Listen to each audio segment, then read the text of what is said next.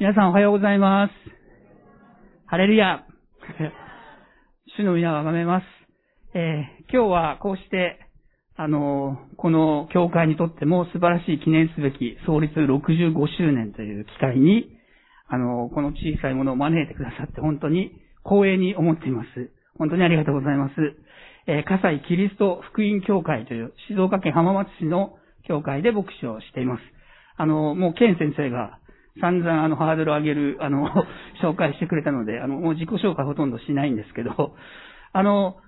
このコロナ禍になる前はこの岐阜純福音教会を会場にユースキャンプをね、結構毎年のようにやってくれていて、僕もあのユースを引率してこの教会にはあのしばしば来ていました。ですからあの本当にここはなんていうのかな。なんていうかおな、自分のホームみたいな感じがするんです。なんでかっていうと、それ理由がありまして、さっきあの、田中正夫先生のね、教会で僕育ったっていう紹介してくれたんですけど、この教会と設計した人が同じなんですよ。で、街道の雰囲気全く同じなんですよね。僕が子供の頃通ってた教会、あの螺旋階段も一緒だし、さんがいに上がるこのぐるぐる回るのも同じなんですよ。だから、もうね、本当に自分の生まれ育った教会と、に戻ってきたみたいに錯覚するぐらい似てるんですよね。浜北教会にいつかまた行ってみてください。驚くと思います。このね、椅子まで一緒なんですよ。この、この木の椅子のこれ、全く同じ規格の多分、それもびっくりするぐらい一緒なんですよね。で、ですからあの、本当に今日ここに来れて、は嬉しく思ってます。で、あの、コロナにながずっと続いてもうに、さんねんになりますけども、皆さんもね、本当に不自由な生活してきたと思うんですけど、あの、そういう中にあっても、特にこの岐阜純福音教会、健先生をはじめとして、あの、オンライン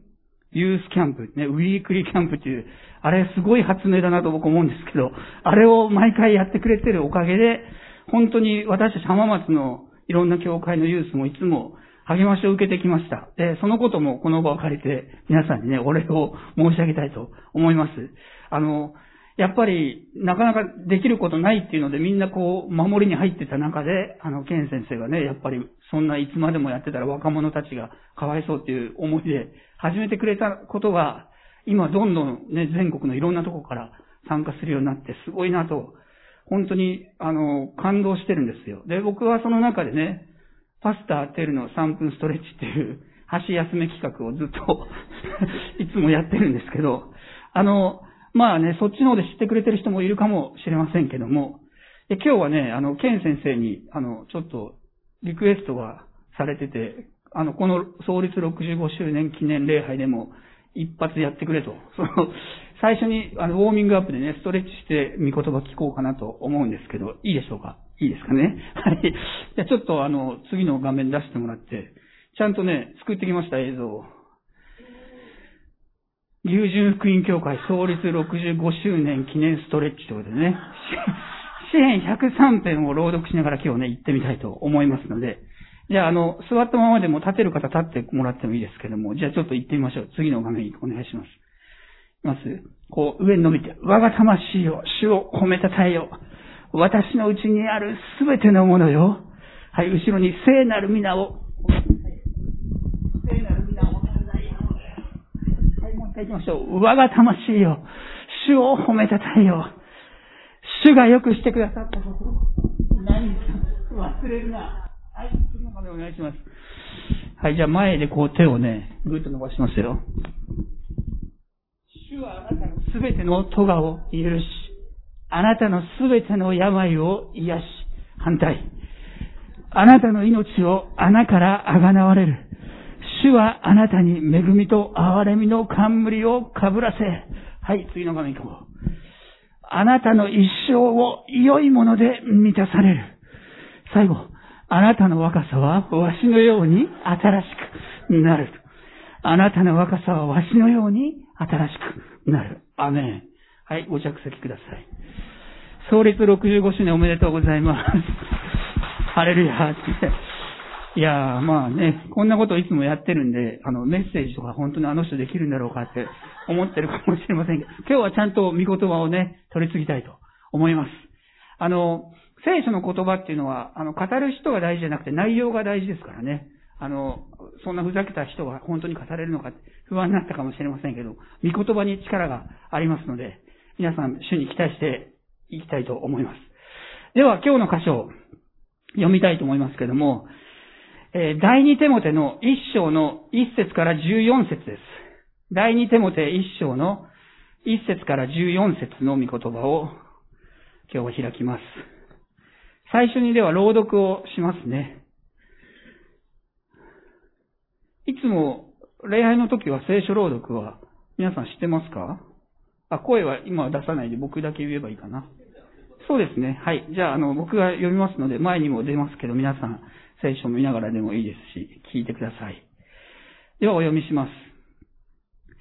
神の御心により、また、キリストイエスにある命の約束に従って、キリストイエスの使徒となったパウロから、愛する子、テモテへ。父なる神と、私たちの主、キリストイエスから、恵みと憐れみと平安がありますように。私は夜昼祈りの中であなたのことを絶えず思い起こし、先祖がしてきたように私も清い良心を持って仕えている神に感謝しています。私はあなたの涙を覚えているので、あなたに会って喜びに満たされたいと切望しています。私はあなたのうちにある偽りのない信仰を思い起こしています。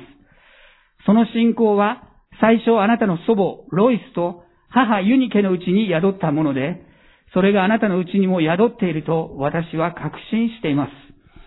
そういうわけで、私はあなたに思い起こしてほしいのです。私の安守によってあなたのうちに与えられた神の賜物を再び燃え立たせてください。神は私たちに臆病の霊ではなく、力と愛と慎みとの霊を与えてくださいました。ですからあなたは、私たちの主を証しすることや、私が主の囚人であることを恥じてはいけません。むしろ、神の力によって、福音のために私と苦しみを共にしてください。神は私たちを救い、また聖なる招きをもって召してくださいましたが、それは私たちの働きによるのではなく、ご自分の計画と恵みによるものでした。この恵みは、キリストイエスにおいて私たちに永遠の昔に与えられ、今私たちの救い主、キリストイエスの現れによって明らかにされました。キリストは死を滅ぼし、福音によって命と不滅を明らかに示されたのです。この福音のために私は宣教者、使徒、また教師として任命されました。そのために私はこのような苦しみに遭っています。しかしそれを恥とは思っていません。なぜなら、私は自分が信じてきた方をよく知っており、またその方は、私がお任せしたものを、他の日まで守ることがおできになると確信しているからです。あなたはキリストイエスにある信仰と愛のうちに、私から聞いた健全な言葉を手本にしなさい。自分に委ねられた良いものを、私たちのうちに宿る聖霊によって、守りなさい。アーメン。お祈りをいたします。ハレルヤ、天の父なる神様、あなたの皆をあがめます。今日こうして創立ろくじゅうごしゅうねんを記念して、この岐阜純福音教会の礼拝を皆と共に捧げているこの時を本当に感謝いたします。イエス様、今日開かれた御言葉を通して、あなたがお一人お一人に語りかけてくださるように、今その心を柔らかくしてください。そして良い地となって御言葉の種がしっかりと根を張ることができますように、さんじゅうばい、ろくじゅうばい、ひゃくばいの実を結ぶことができますように祝福してください。語るものを主が清め、御言葉をまっすぐに大胆に取り継ぐことができるように助けてください。主イエスキリストのお名前によってお祈りします。アーメン。今日は最初に一つ動画をちょっと見ていただきたいんですけど、いっぷんぐらいの短い動画なんですけど、ちょっと出してもらいます。かあの、もうろくねんぐらい前の映像。そして日本の登場です。オリンピックの決勝の舞台はご大会連続なな回目、北京オリンピックの銅以来のメダルを目指します。いっそうが山形、そしてにそうに飯塚、さんそうに桐生、そしてアンカーケンブリッジ、はい、もう今このよにんのこの並びがベストでしょうか。そうですね、えー日本はごレーン、ジャマイカよんレーン、アメリカさんレーン。山形いいスタートを切りました。一発だ。まずこの山形のところで先行したい。ジャマイカのパウエル、山形の方がいい、山形の方がいい。さあ、そしてこの伊藤のつなぎだ、伊藤のつなぎだ。ちょっとかかっても大丈夫か、ちょっと詰めたか。さあ、ポイントの飯塚だ、ポイントの飯塚だ。ここで日本がどうか。ジャマイカがブレイク、止まってきた。そして先行、キリだ。キリのところで先行したい。内側からジャマイカも来た、アメリカも来た、さあ日本に行った、日本に行った、アンカー、先制チームだった、日本現在第に、日本現在第に、アメリカよりも前だ、ポルトガル君、ポルトガル君、日本、日本、やったー、日本、いやいや、銀メダル、すごい、すごい、さんじゅうななびょうになな、ジャマイカ、そして、にじゅうにいやー、すごいですね、皆さん、あのこの映像、あのいつのものかというか覚えてる人もいると思うんですけども、あのにせんじゅうろくねんのリオデジャネイロオリンピックの時のあのよんひゃくメートルリレーの映像です。で、当時もう何回もこれ取り上げられたので、あのその頃生まれていた方は覚えてると思うんですけど、あのあのこのレースってすごくあの特徴があったんですね。これな何がっていうと、日本の選手は当時あの、ひゃくメートル個人の記録でじゅうびょう切ってる人一人もいなかったんですよ。あのチームの中に。当時は。今はいるんですけど、あの頃はまだきゅうびょうだいで走れる選手が一人もいませんでした。それに対して、あの、ジャマイカとかね、アメリカとか、よにんともきゅうびょうだいで走る人なんですよ。で、いちばんはあのジャマイカで、あのボルト選手ね、有名な。まあいちいでしたけども、これ日本はこれアメリカにも勝ったんですよ、この時。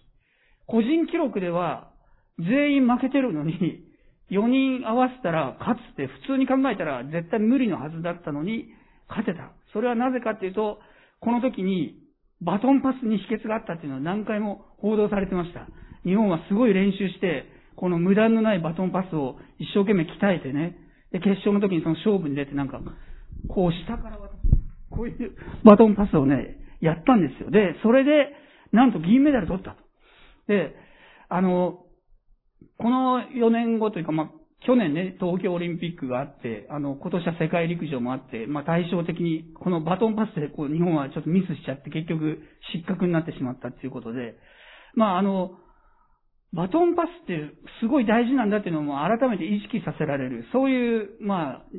このレースだったですね、この時。僕もすごく感動して、これ、見たのを今でもね、見ると思い出すんですけども、で、今日は、この信仰のバトンというテーマでお話しするんですけども、今日、あの、さっき読んだ第二テモテから、本当にこの信仰のバトンパスっていうのが、いかに大事なものかっていうのをお話ししたいと思うんです。あの、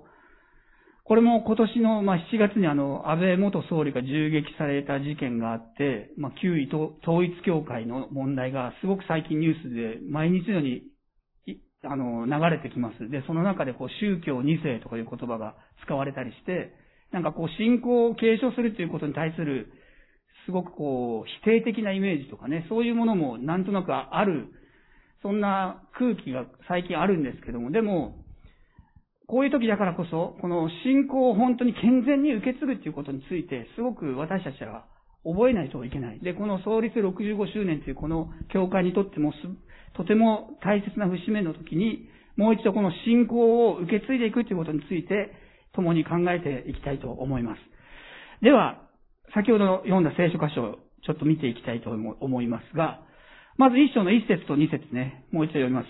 神の御心により、またキリストイエスにある命の約束に従って、キリストイエスの使徒となったパウロから愛する子テモテへ、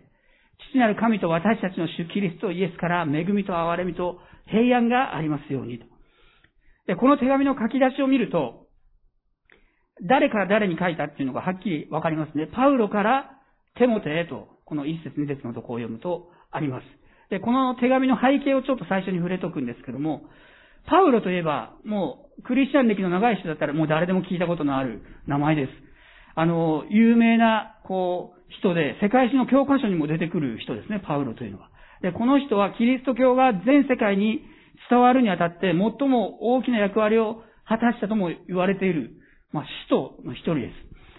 あの、新約聖書は全部でにじゅうななかんあるんですけども、約半分はこのパウロさんが書いたとも言われていて、それぐらい影響力が大きい人なんですけども、この第二テモテっていうのは、そのパウロさんが書いた手紙の中で、一番最後に書いたと言われているものです。で、これを書いた後、パウロはもう殉教したんですね。なので、この第二テモテというのは、ある意味すごくこ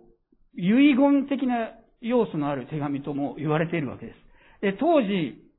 あの、キリスト教徒たちを、クリスチャンを取り巻く環境というのはすごく厳しかったわけですけども、このローマ皇帝のネロというね、悪名高い、すごくクリスチャンを残虐非道な迫害をしたことで有名なネロ皇帝の時代に、このパウロはこの手紙書いていました。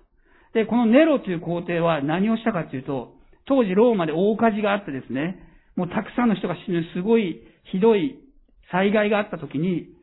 その濡れ衣というか、これはクリスチャンのせいだみたいな感じで、そのクリスチャンを目の敵にするような感じで煽ってですね、そして、本当に多くのクリスチャンを殺したと言われています。あの、コロシアムっていうあの、闘技場でライオンと戦わせて、その食い殺されるのをみんなで見せ物みたいにしてみたとか、その、あ、明かり、夜、松明の代わりにクリスチャンをこう、柱にかけて燃やして、それを街の明かりにしたとかね。本当にそういう記録があるようなひどい時代なんですよ。で、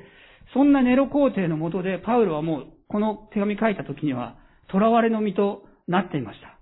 ですからもういつ自分が死んでもおかしくない。もう自分の死は近いっていうのをまあ予期して覚悟していたわけですね。その状況でマナ弟子の手元に、手元に向かってこの手紙を残した。ということですから、まあ、この内容、この手紙全体の内容は非常に重要なものだということがそれだけでもわかると思うんですよ。皆さんも、まあ、遺言状書いた経験あるかないかわかんないんですけど、もし今遺言みたいな感じで自分の子供だとか友達とかに大切なことを書こうと思ったときに、その内容ってどういうこと書きますか？皆さん。どうでもいいこと書かないですよね。あの、ペットボトル買うときは、スーパーマーケットよりコンビニで買ってねとか、その方が安いよみたいな、そんなことを遺言状に書かないんですよ。確かにそれは正しいかもしれないけど、あの、もっと本質的なことを書くんですよね。遺言状に書くって言ったら、やっぱり自分がどうしても伝えたいことを書くんです。だから、第二テモテを読むときには、必ずそのことを踏まえて読んでください。これにはもう、パウロの本当に魂のメッセージが込められている。で、じゃあその内容何なのかっていうのが、この冒頭の部分にもうすでに、あの、触れられてるんですけども、一章の五節から七節のところ、ここにまあ凝縮されてると言ってもいい。これをもう一度読んでみますね。私はあなたのうちにある偽りのない信仰を思い起こしています。その信仰は、最初あなたの祖母ロイスと母ユニケのうちに宿ったもので、それがあなたのうちにも宿っていると、私は確信しています。そういうわけで、私をあなたに思い起こしてほしいのです。私の暗守によって、あなたのうちに与えられた神の賜物を再び燃え立たせてください。神は私たちに、臆病の霊ではなく、力と愛と慎みとの霊を与えてくださいましたと。で、この箇所にね、まさに今日のテーマでもある、この信仰のバトンパスについても触れられてるんですけども、このテモテという人物は、当時、エペソの教会の牧会を任されていたと言われているんですけども、彼はまだ若かったと言われています、この当時。そして、すごくね、気が弱くて臆病なタイプだったんじゃないかと、そんな風にもう言われているんです。それは、この第一テモテの方を読むとね、ストレスかなんかで胃を悪くしてたみたいな、そういうことが伺える箇所もあったりして、だから、まあ若いし、そういうストレスに負けるっていう、まあ僕みたいな人だったんですよ。まあ若くないけどね、あんまりもう。でも、あの、僕もやっぱね、あの、精神的にあんまり強いタイプじゃないから、すぐこう、凹んだり、メン、メンタルやられるタイプなんで、テモテってね、なんかすごく僕親近感があるんですけど、でもまあそういうテモテに向かって、パウロが、彼の信仰を再び燃え立たせようって、そういう思いでこの手紙書いてるわけです。自分はもういなくなる。でも、その後しっかりやってほしいっていう、そういう意味でこの手紙を書いているわけです。で、この目的に沿ってパウロがずっと書いていくわけですけども、今日はこのね、信仰のバトンというテーマですから、その信仰のバトンを受け継ぐために大事なこと、二つのことをお話ししたいと思います。では、まず第一番目のポイントですね。信仰のバトンを受け継ぐために、福音のために苦しむこともあるということです。福音のために苦しむこともある。あの、信仰のバトンを継承するっていうときに、まず確認しておきたいことがあるんですけど、それは、この、私たちが受け渡しているバトンはじゃあ一体何なのかっていうと、これは、福音です。この信仰継承するときにこう、どんどん渡しているもの、それは福音なんですね。あの、先ほどのあの日本代表のレース見たらわかるんですけども、用意ドンって言って、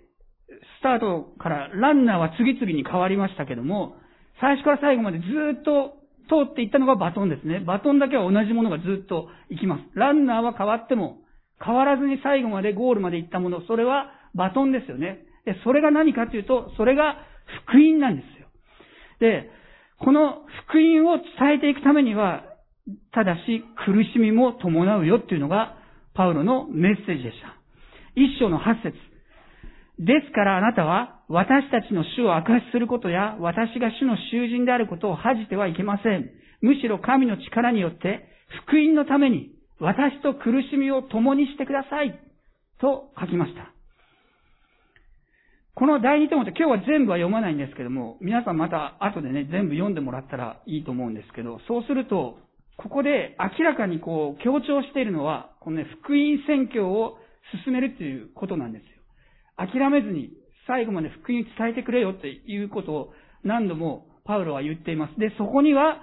苦難や迫害、困難、そういうものが伴うということが何度も書かれているんです。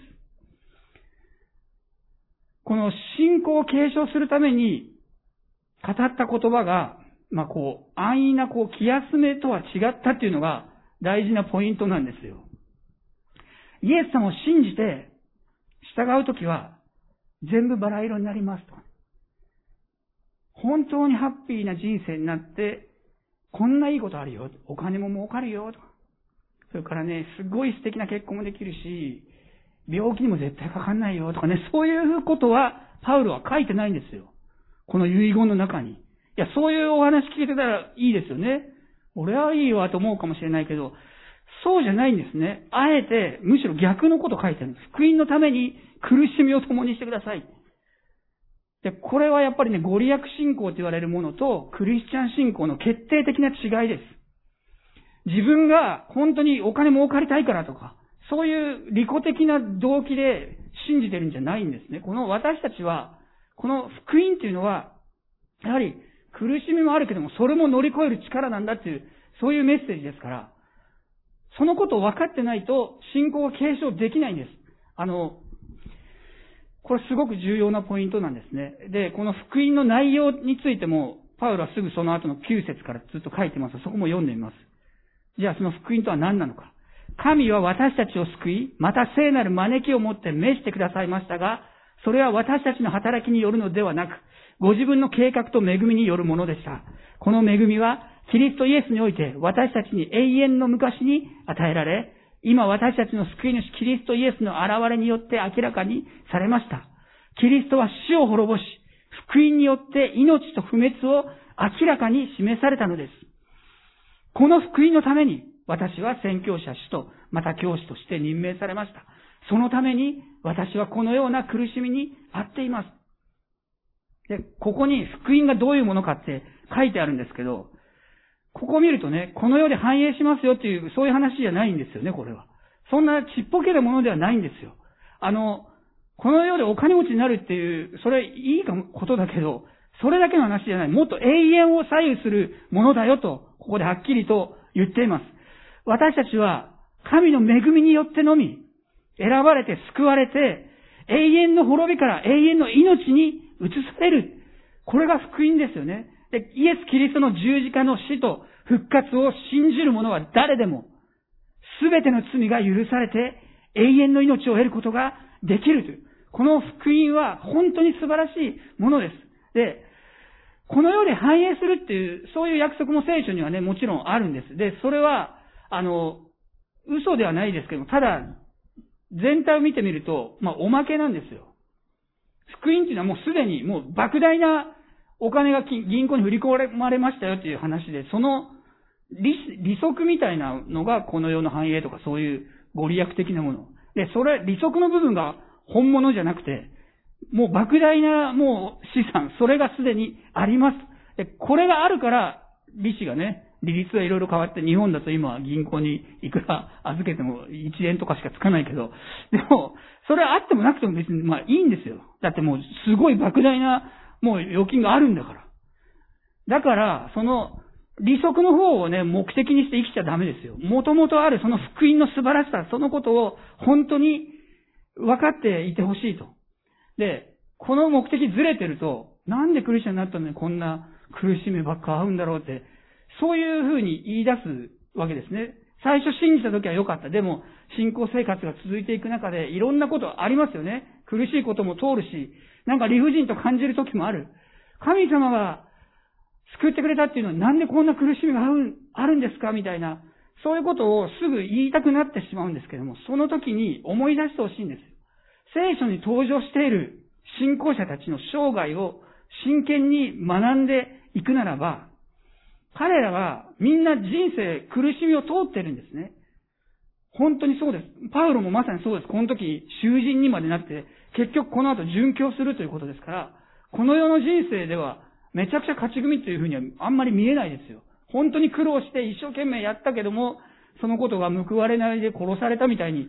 傍から見たらそうも見えなくはないですよね。で、そういう人たくさん出てきます。みんな苦しみを通ってるんですよ。だから、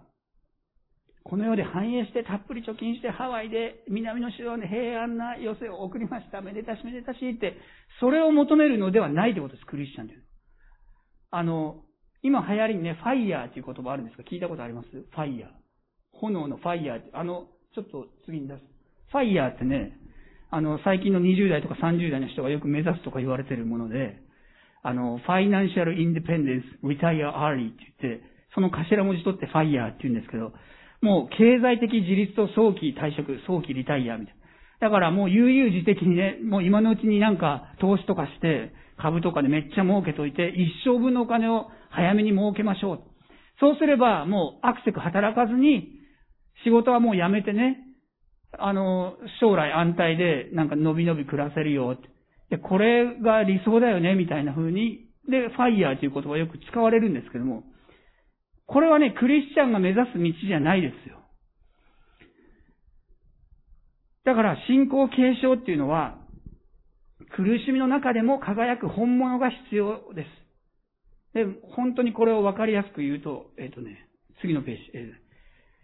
ー、何々だから信じる。っていう信仰。まあ、これも悪くはない。信じてるんだから悪くないんだけども、それ以上に、何々だけど信じるという、ここの信仰を求めています。パウロは。何々だけど信じる。こうなんか理由があって、何々だから信じるって、もちろん信じてるからこれ罰とは言わない。でも、さらに進んで、何々だけど信じるっていう、そういうものを、最後、第二テモテのところでパウロはこう進めているということです。これぜひ覚えてください。で、二つ目のポイントいきます。第二番目。信仰のバトンを受け継ぐために、福音を守るのは、あなた。じゃなくて、神様ということですね。あなたというところで、もうメモって急がないでくださいよ。じゃなくて、神様です。あの、福音を守ってくださるのは、じゃあ誰なのかっていう話ですね。あの、一章十二節からちょっと読みます。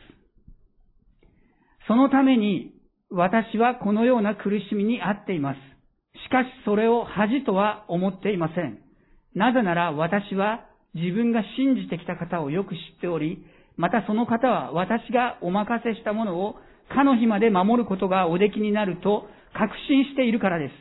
あなたはキリストイエスにある信仰と愛のうちに私から聞いた健全な言葉を手本にしなさい。自分に委ねられた良いものを私たちのうちに宿る聖霊によって守りなさい。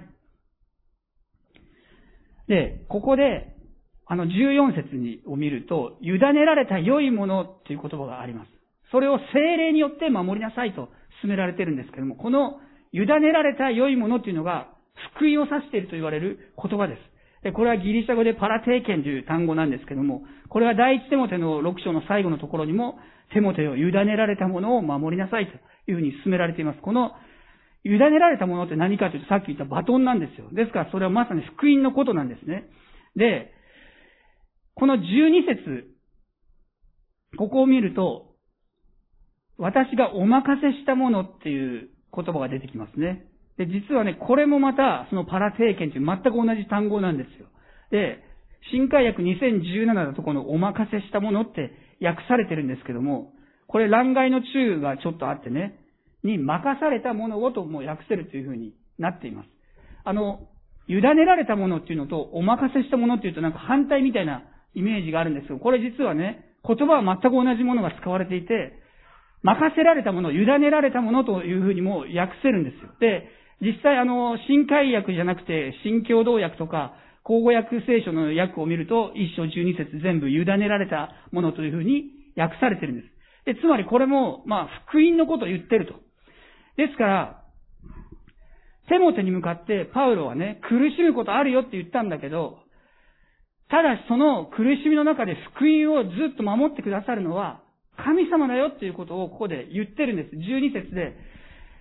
その方が守ってくださるっていうふうにね、委ねられたものを守ってくださるのはテモテじゃなくて神様なんです。で、じゅうよん節でもさっき言ったように聖霊によって守りなさいという言葉があったように、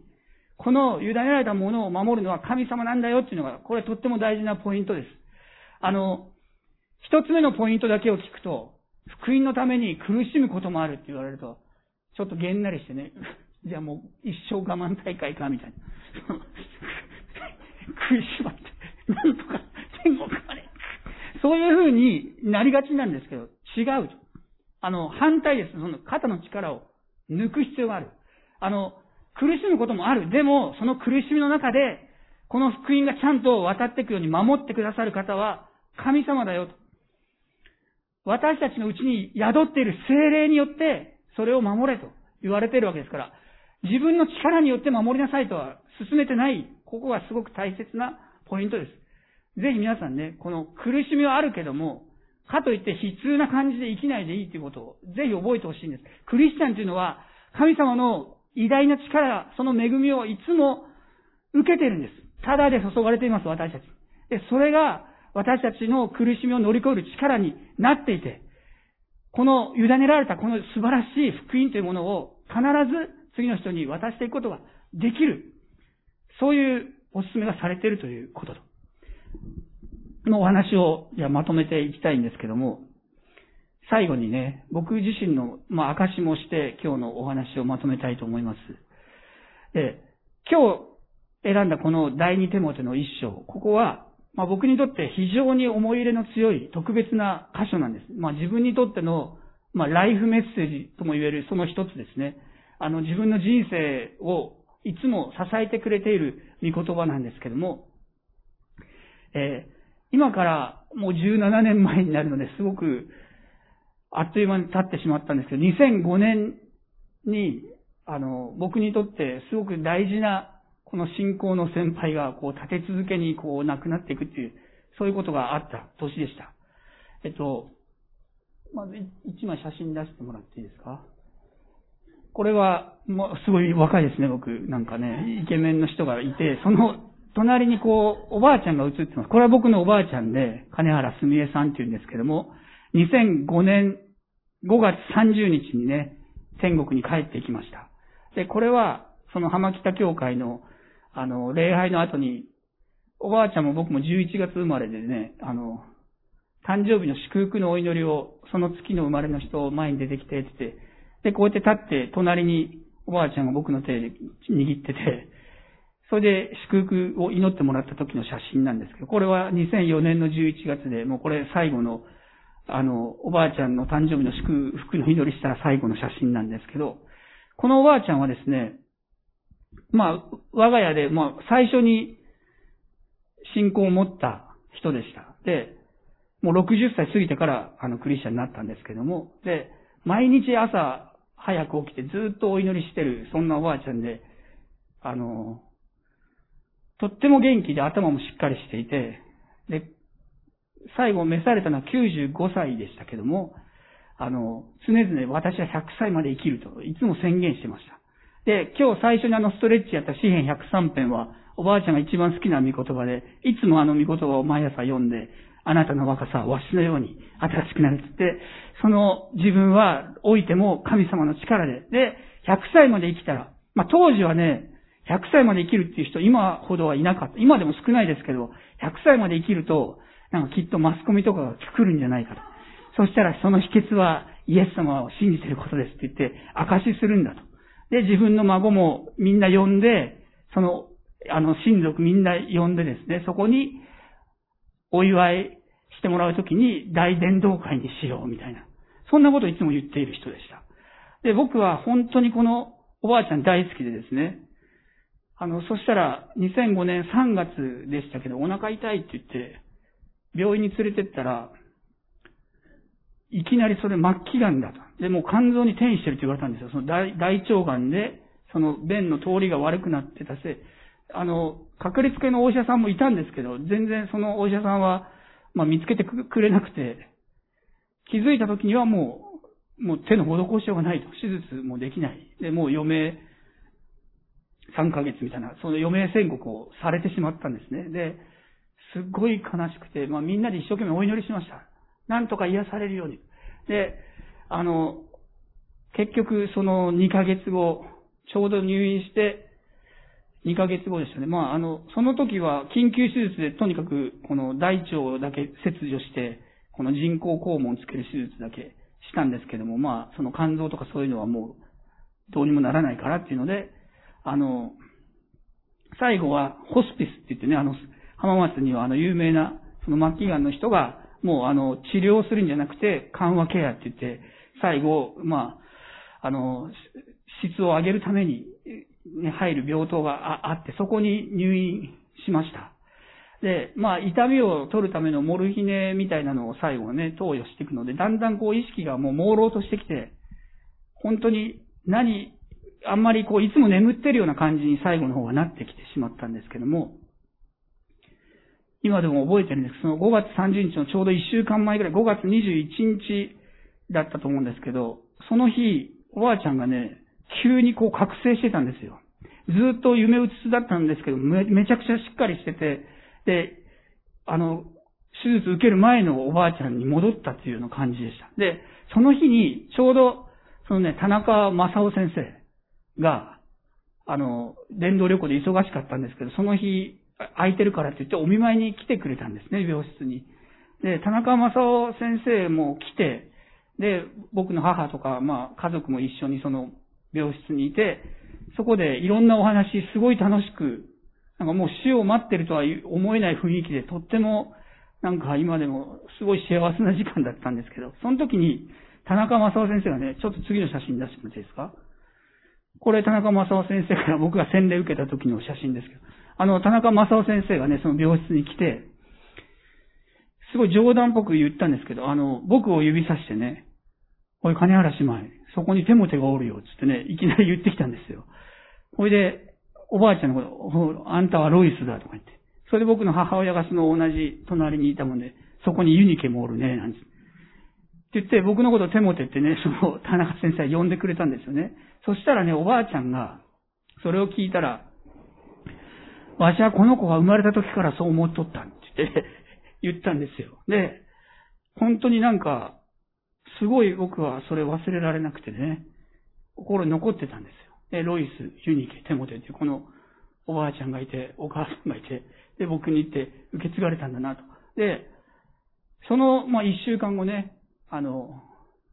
ごがつにじゅうくにちがちょうど日曜日だったんですけど、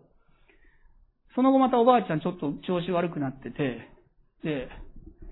さんがつのにじゅうはちにちに手術受けたんですけど、その後、一回も礼拝はもう参加できなかったんですよ、おばあちゃん。もう入院しちゃってたから。でも、それまで礼拝一回も休んだことない、ずっと教会大好きだったおばあちゃんなので、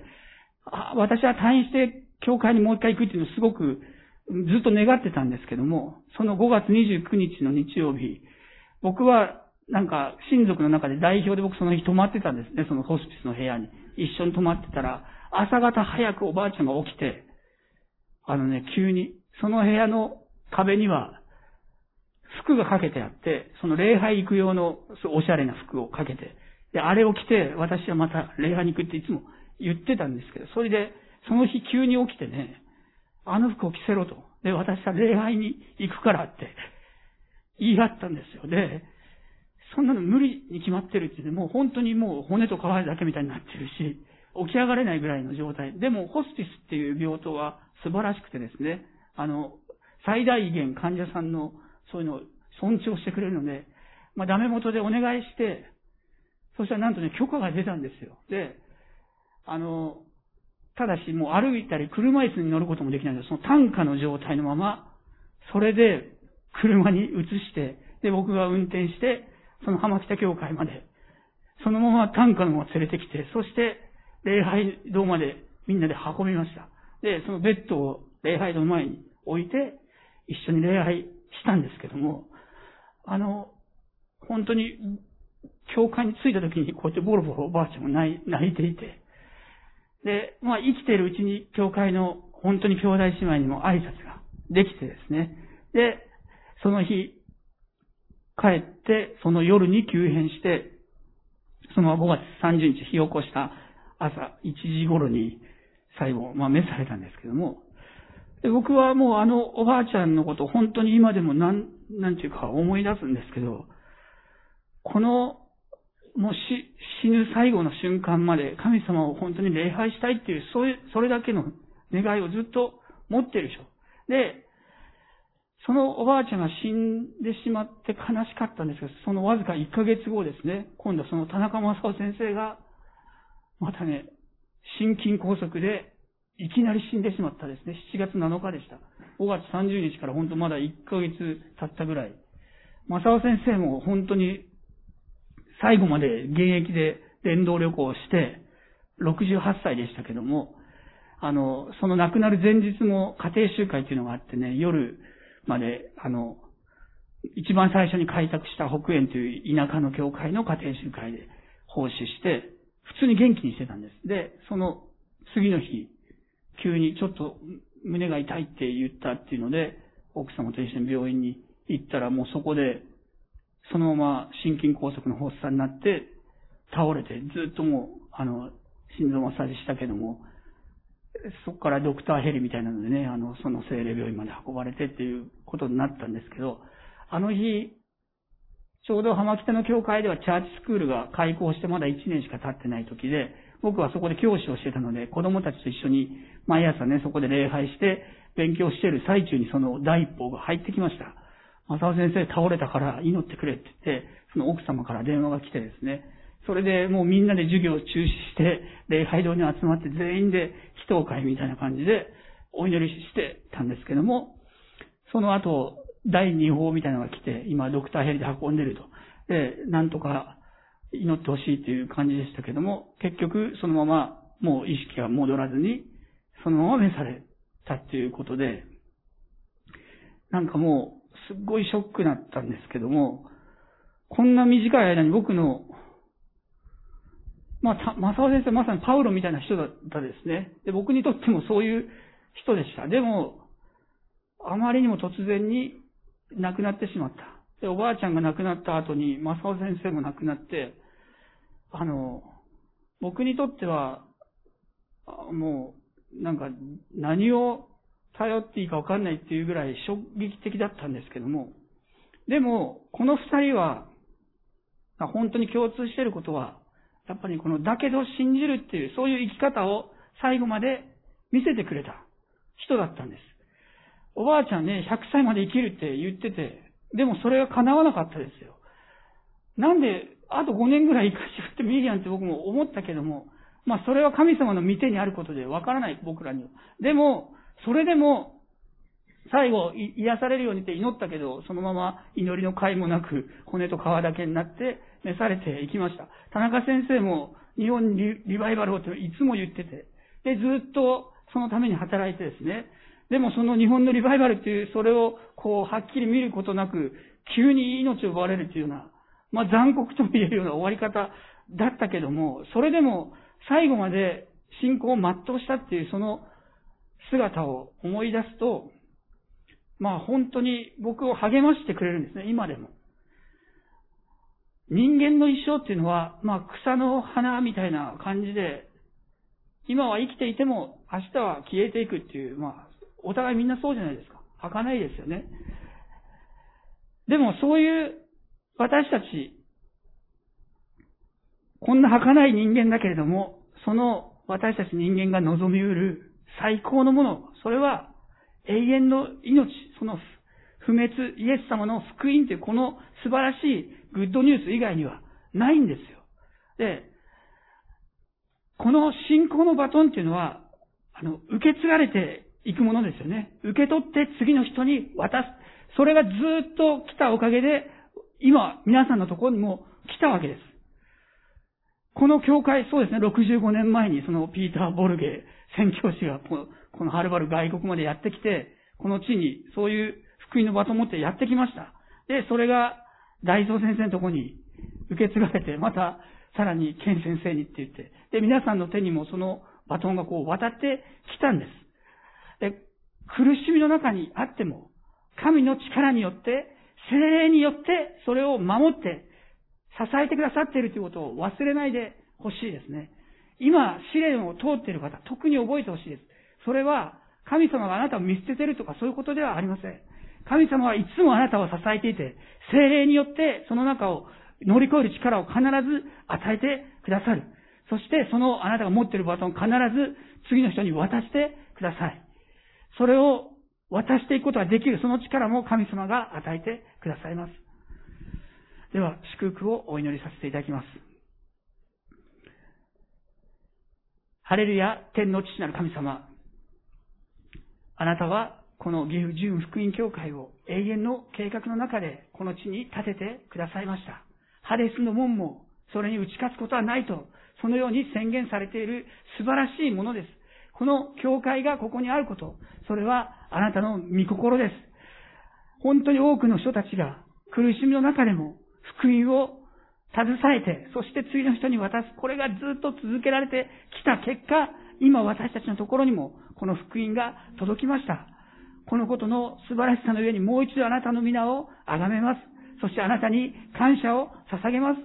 私たちもこの福音を次の人にお渡ししていくことができるように、今お一人お一人を祝福してください。この教会に建てられている器、また一人一人の信徒、あなたが本当に選び出してくださったお一人お一人です。どうぞあなたが今、聖霊によって、